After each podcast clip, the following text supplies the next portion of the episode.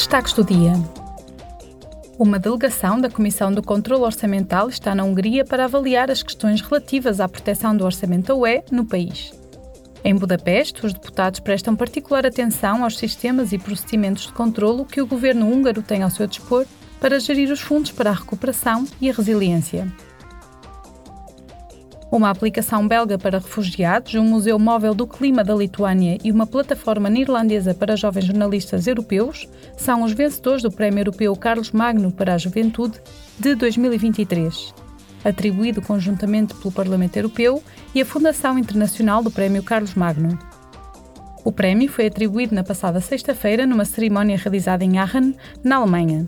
O primeiro prémio foi atribuído a Ilam, da Bélgica, a primeira aplicação linguística adaptada para refugiados e requerentes de asilo. Utiliza as línguas para quebrar os mal-entendidos interculturais e as lacunas de conhecimento entre os refugiados e o seu país de acolhimento.